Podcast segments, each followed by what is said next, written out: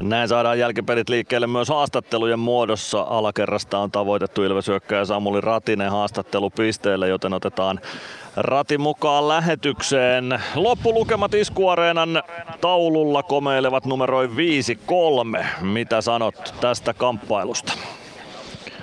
No, aika sama tarina kuin eilen, mutta otettiin voitto. Hyvä, hyvä eka erä ja sitten jossain vaiheessa toista erää alkoi vähän hiipua, mutta, mutta saatiin nyt piettyä pisteet, niin hyvä niin. Opettiko se eilinen jotain sillä tavoin, että tänään pystyttiin kääntämään peli sitten vielä takaisin Ilveksen haltuun?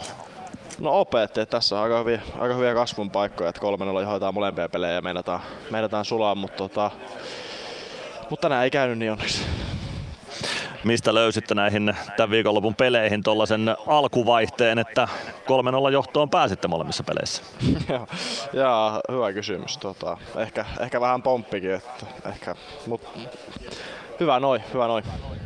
Niin, pomput pitää ansaitakin, eli kyllä te jotain selkeästi hyvinkin teitte siellä Kaukalossa. Kyllä, se on just näin.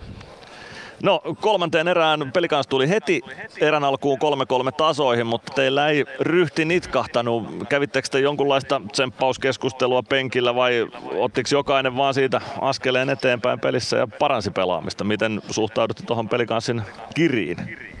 No kyllä mä veikkaan, että jokainen tota, paranti, paranti vaan, että tota, oli niin huono se toinen erä, että kyllä mä veikkaan, että jokainen vaan, jokainen vaan nosti tasoon, niin se, se riitti.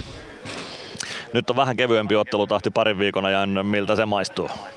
Hyvältä, että on tässä nyt, on tässä nyt saanut pelata, vaikka on kiva pelata, mutta tota, ihan hyvää tekee nyt huilatakin hetken. Just näin, kiitoksia Samuli Ratinen ja tsemppiä ensi viikkoon ja onnittelut tästä voitosta.